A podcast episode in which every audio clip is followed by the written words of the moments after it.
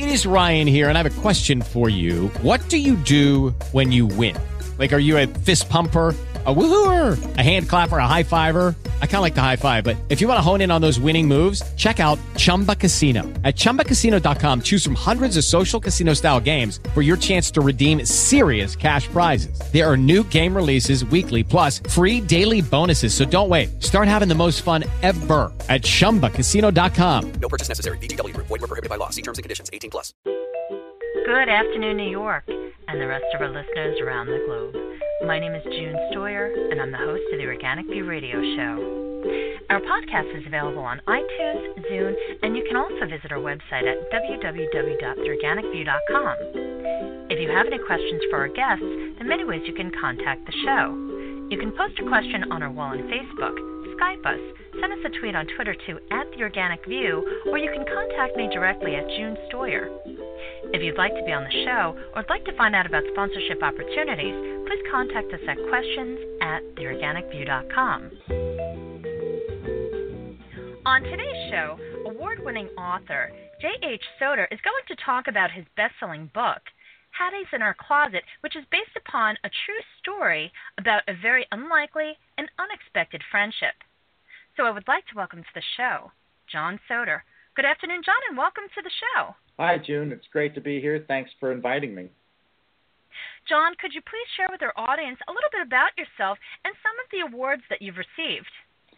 Sure. I think the thing that's kind of interesting is that I only started writing about five years ago, and uh, that was really right around uh, the time I had a massive heart attack. And when you have one of those things, you say, "Well, what's on my bucket list?" And uh, one, writing was one of them. I always wanted to do it, so I started writing, and I started writing about some of my experiences that I've had in my life.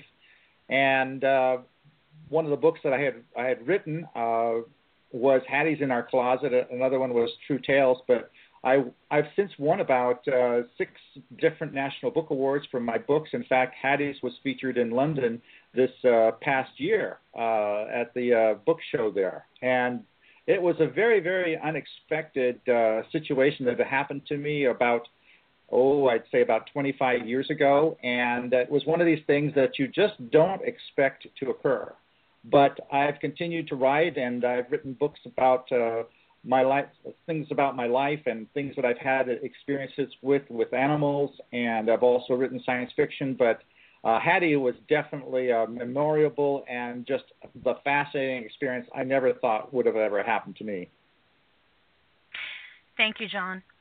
Can you share with our listeners a little bit about Haddie? Who is she, and how did you discover her? Well, for those of us that are my age, uh, some people will remember a book, uh, or a, uh, it was actually a television series called uh, Life with Topper with Leo G. Carroll, and it was about these uh, uh, a ghost that had actually visited him. And as a kid, I saw this movie and I thought, gee, that's great, but that's all Hollywood. Well, uh, I had been to a wedding with my wife at the time uh, in New Orleans, and basically what had happened was that we were given a uh, a room to stay in a little cottage, which turned out to be the slave headquarters in this little uh, in this large plantation because what occurred was that we weren't able to stay in the mansion. Uh, it looked like something out of Disney with the haunted castle when we arrived, or the mansion, I should say. And so we went to this little cottage. And when I got to the cottage uh, with my wife, what occurred was that um, it was all bright and sunshiny and all these all, all that kind of good stuff. And then when I turned on the television, the room went to I, I don't you could see uh, the uh, frost in the air, and it was really amazing because I'd never experienced anything like that. Uh, I looked at my wife, she looked at me, and I turned the TV off, and then uh, I turned it back on again, and all of a sudden I heard in my mind, I said, it's a, a voice said, "Don't touch that box. It's a it's the work of the devil." And having never had something like that happen to you is a little bit shocking and although I didn't run out of the house right then with my my wife screaming, uh, all of a sudden I said, well, gee, with my own personal experiences I've had throughout my life, uh, what is going on here? And I realized that I was in contact with a, uh, a 150 year old nanny uh, uh, that lived on the plantation, and her name was Haddie. And uh, the story goes on from there. It's a it's a and it's, it's an incredible uh, story. And had I not experienced it personally, and had not the people around me experienced it personally, we never would have believed it. uh, it it really is a beautiful story, and what I think is remarkable is the fact that you had a once in a lifetime opportunity to connect with somebody from a different era and explain how the world has changed. Can you share with our audience a little bit about what you felt and also what it was like to explain to someone who was alive during slavery that people of color could be friends, men could be friends with women, have this deeper relationship with someone and it was about the friendship, not about what you looked like, not about your wealth, not about any of these other superficial things. Yes, uh, it was a it was quite a sh- it was a culture shock for her and a reality shock for me. Uh, the story is basically about how she actually followed my family and I back to Los Angeles and actually stayed, uh, of all things, in an armoire. Lo- you know, Lord knows why uh, during the time that she was with us, and she uh, followed me into the uh, into the city where I worked. And when she saw uh, a, uh, a, a, an, uh, an American girl with an African American male walking down the street, hand in hand in hand, her comment was, "If that would have happened in my time, the person would have been shot or never be seen again." Uh, and so when she saw cars, it was a fascinating thing. Uh, one of the times when she, I mentioned the sidewalk, she she was looking to the side and asked, "Well, where do people walk?" So, what happened is that conceptually, all the things that we talk about, uh, in terms of using the words that we used and people that people live in the in the buildings and work in the buildings, was just totally unknown to her. In fact, uh, when we uh, were coming back on the plane, I noticed I all of a sudden had this feeling it was a fairly empty plane that she was following us on the plane. And when the speaker over the voice said, uh, "Please fasten your feet, your seatbelt," uh, one of her questions was, "Is there another dead person in here like me?" So it was uh, it was a very fascinating experience because the realities at that time and the realities of the present time were just completely different. Thank you. John, did Haddie know that she was dead? Well, I think she knew that she was dead. In fact, I think the reason she felt that she was dead, and in fact, um, what happened is that how she died a pretty violent uh, death from an illness, and uh, when the time the time that she died, she just thought that her penance was that to walk and and and be confined to the plantation where she was at and uh, nobody could hear her. And because of my gifts I was born with, uh, I just all of a sudden heard her that that that fateful day, and now all of a sudden there was this just this abundance of information and communication because she she thought that she was never going to be able to talk to anybody. She didn't know what to do. Uh, and she was she felt she was stuck there, and obviously she wasn't because she followed us all the way back to Los Angeles. So, uh, but she did she did get the idea. But I think the point is is that even in in, in my beliefs, the person, although the body dies, the spirit lives on, and this was really a this was really a testimony to that. How did Haddie's life and her just her existence change your life for the better? Well, it really gave me an insight into how people were treated then, how they thought uh, what their thinking processes were, uh, what their realities were back then. Because uh, many times when she followed me back into the city and saw different things, I was at the time uh, working as a, a, a graphic artist in a publishing company. She even walked in and uh, or came in, and, and although nobody else could see her and I could hear her, things like uh, different different words like uh, uh, in the old days they had they used the words like stripper.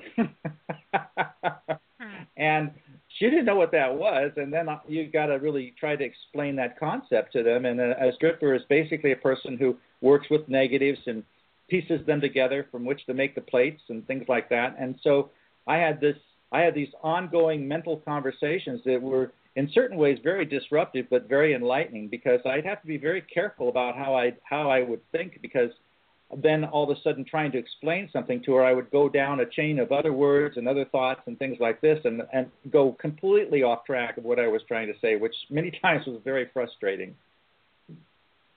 John, could you just talk about Hollywood's version of the spirit world and how they really just distort the realities to the point where it, it becomes more of a horror story instead of something that truly is beautiful.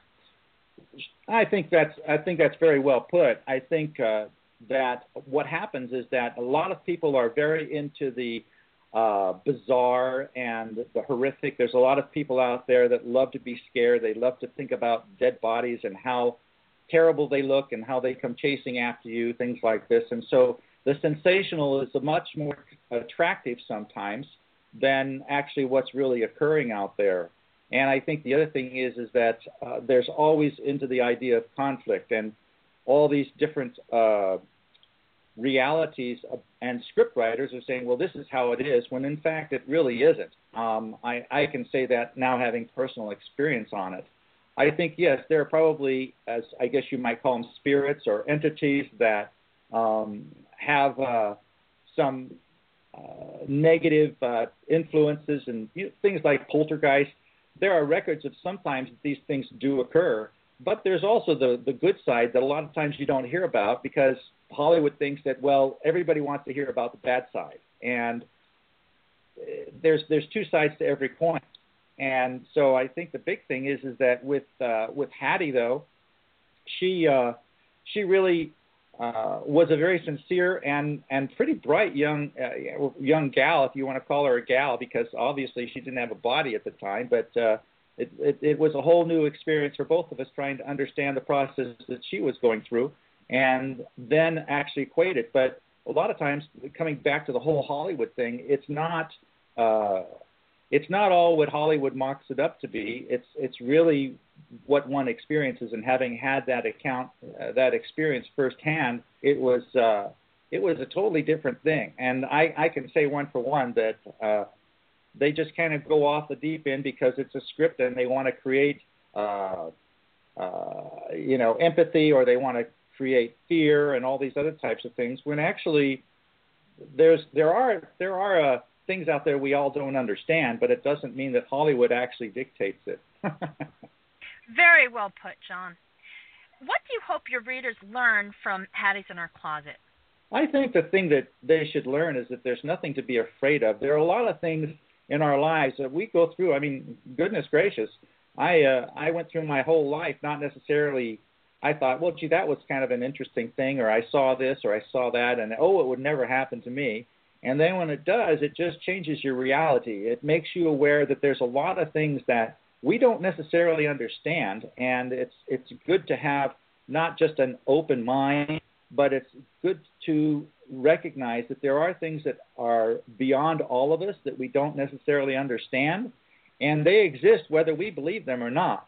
Uh, and I think that uh, it, it really opens you up to a more of an awareness of yourself, uh, your relationship uh, your spiritual relationship with uh, a higher source, uh, call it God, because I call it God, and that uh, it's it just it just adds to life. It actually makes it uh, more fruitful, more abundant because you're able to see things. I mean, children actually see these types of things many times in their life, and so do animals. And there's nothing wrong. But as we get older, we just get a bit tainted. But I think the big thing is to be open to those types of experiences.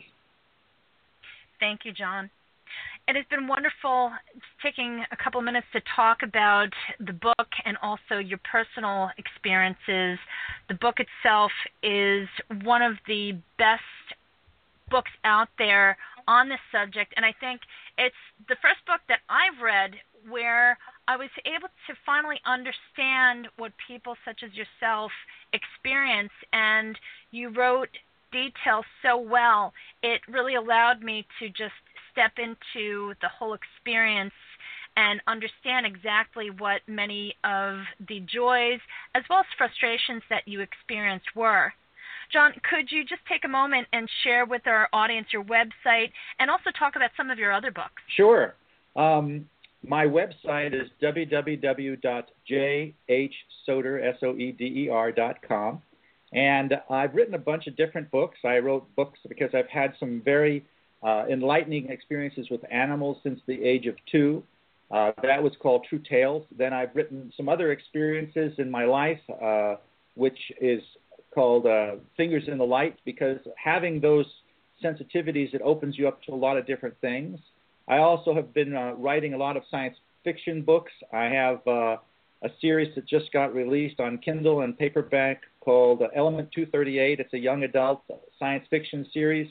I'm currently working on something because of the situation I experienced with Haddie and just how it worked out. I'm actually working on a book that is is hooked to be turned into a script uh, and it's called Whitewash Blues, and it's based on a true story of a prison system based in Mississippi, and uh, the fact that way back then they actually incarcerated illegally uh, uh, African American girls at the age of 12, and it's it's an amazing thing because I've actually been down to Parchman, and people around there say, "Oh, that never happened," when there's actually photographic evidence and there's all these things that did occur and they just don't want people to know about it. But it's a real true story of what occurred. So i'm actually working on that right now well, it sounds very exciting, and I think the work that you're doing is so incredibly important because we really do need storytellers to keep telling people about different experiences and about uh, just different events throughout history.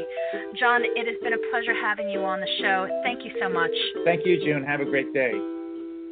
And folks, thank you for tuning in. This has been June Stoyer with the Organic View Radio Show. Have a great afternoon, everyone.